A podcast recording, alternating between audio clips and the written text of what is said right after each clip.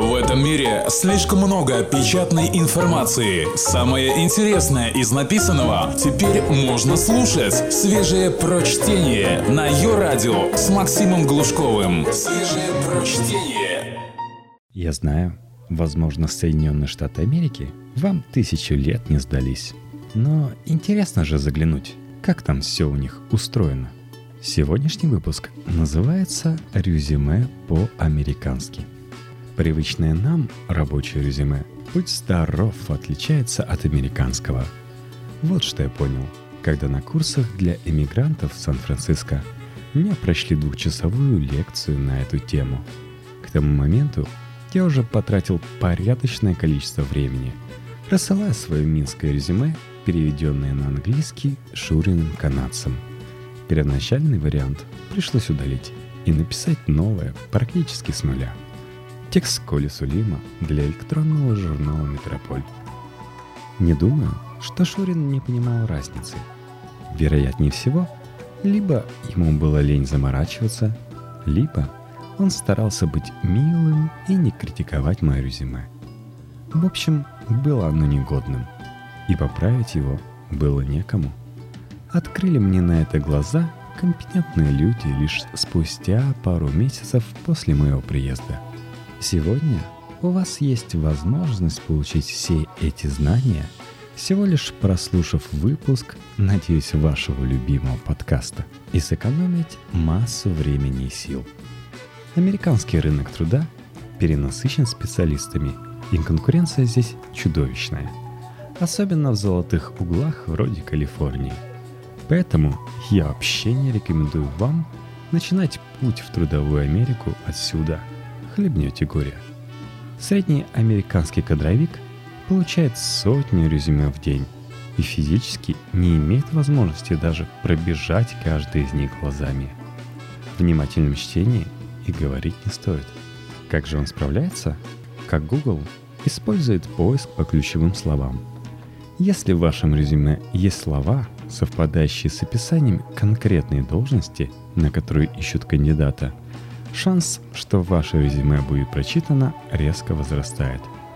Проще говоря, отправляя документы на должность бухгалтера, внимательно прочитайте требования к кандидату и убедитесь, что в вашем резюме имеются нужные термины. В противном случае оно отправится в мусор немедленно. Очень полезно подходить к резюме индивидуально. Подаете на определенную позицию – Найдите те самые ключевые слова и вынесите их в начало документа под заголовком Key Skills – главные таланты с кружочками, маркерами, но не слишком нарядными. Идеальный вариант – черные точки. В этом случае сразу будет очевидно, что требуемой квалификации вы обладаете. Не ленитесь, изучайте требования к кандидату. Это окупается – Американский кадровик очень опасается обвинений в дискриминации. Что это означает для вас, как для кандидата? Никаких указаний на ваш пол, возраст и расовую принадлежность в резюме быть не должно. Так что никаких деловых фотографий около монитора на фоне летящих ввысь графиков. Теоретически, гражданин может потянуть компанию в суд по подозрению в том, что ему было отказано в найме потому, что ему 75 лет и у него нога деревянная.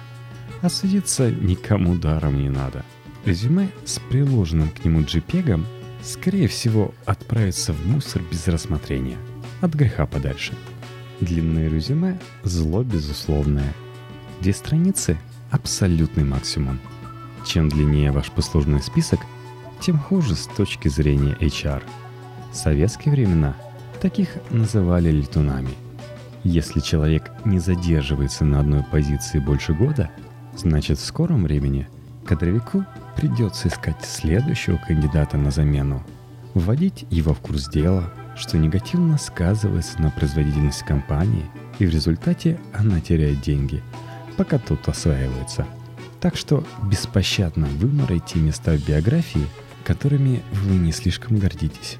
Стесняетесь врать о том, как провели этот отрезок вашей жизни? Скажите, что тщательно искали место работы все это время. По американским стандартам это лучше, чем послужной список длиной в Тору. Ваши достижения? Чтобы впечатлить американского кадровика, научитесь писать о своих успехах на каждом месте работы, и вы его счастливите. Разработали перспективный метод доения овец. На 24% повысили урожайность укропа на единицы посевных площадей. Внедрили табличный способ учета перекуров – который сократил их продолжительность на 18%. И цифры, цифры. Каким образом ваши идеи улучшили бизнес-показатели, повысили производительность и выручку, а также навеки погубили конкурентов. Так, работнику отдела кадров будет куда проще презентовать вашу кандидатуру вышестоящему руководству. Наука это непростая – поскольку говорить о своих достижениях непривычно, странно, да и врожденная скромность постоянно путается под ногами. Но способность эту надо в себе неустанно развивать, потому что в такой стране, как США, это архиважно. Только свежее прочтение на Йо-Радио. Указывайте полные контактные данные – чтобы с вами могли связаться разными способами. Мобильный телефон, городской номер, электронная почта. Кадровики тоже люди. У каждого из них есть свой любимый способ коммуникации. И их предпочтения нельзя игнорировать, как и предсказать. Кто-то по старинке звонит на городской. Не выталкивайте его из зоны комфорта. Оставьте телефончик. Непременно следует указать свой адрес – так принято. Да и вообще. Человек должен иметь дом. Не у друзей же он кантуется в поисках работы. Отдельным пунктом идет электронный адрес.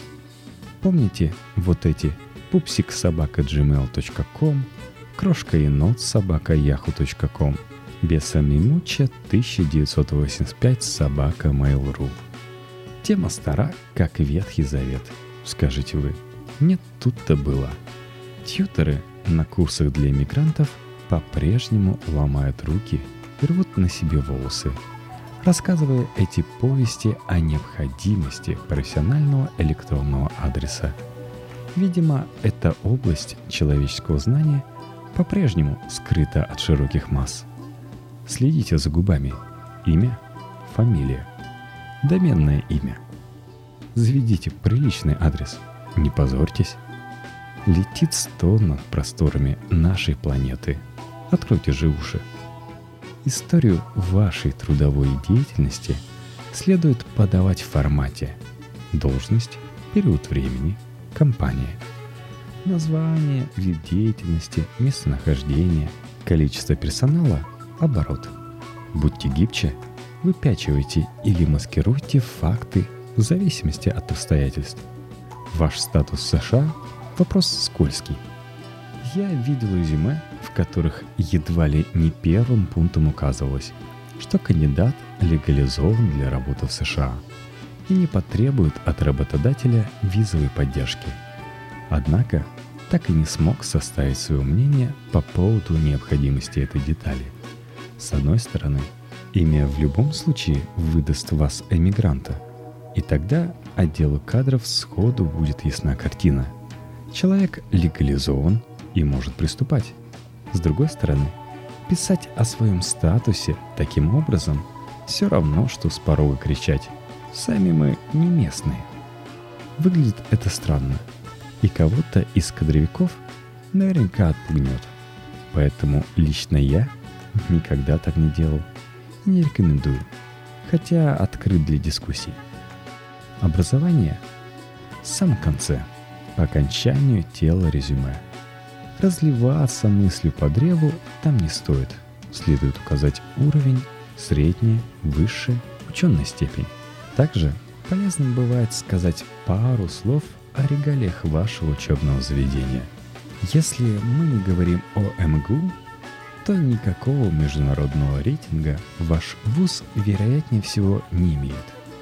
Пользуйтесь формулировками вроде «девятые в рейтинге агротехнических вузов города Волоколамска», Ну, вы меня понимаете. Дополнительные курсы и программы являются плюсом. Вы повышали свою квалификацию, но не раздувайте, если список получается слишком длинным. Непременно приведите список программного обеспечения, с которым работали, и уровень владения им. Только не приукрашивайте, это все легко проверяется. Английским языком вы должны владеть по умолчанию, так что забудьте слова Fluent English. Они вам здесь совершенно не понадобятся. Зато ваши таланты по части севера китайских диалектов могут сослужить хорошую службу. Так что в этом случае не скромничайте. И напоследок, еще один совет, полученный мной на этих водных лекциях. Будьте скромнее, здраво оценивайте свои шансы.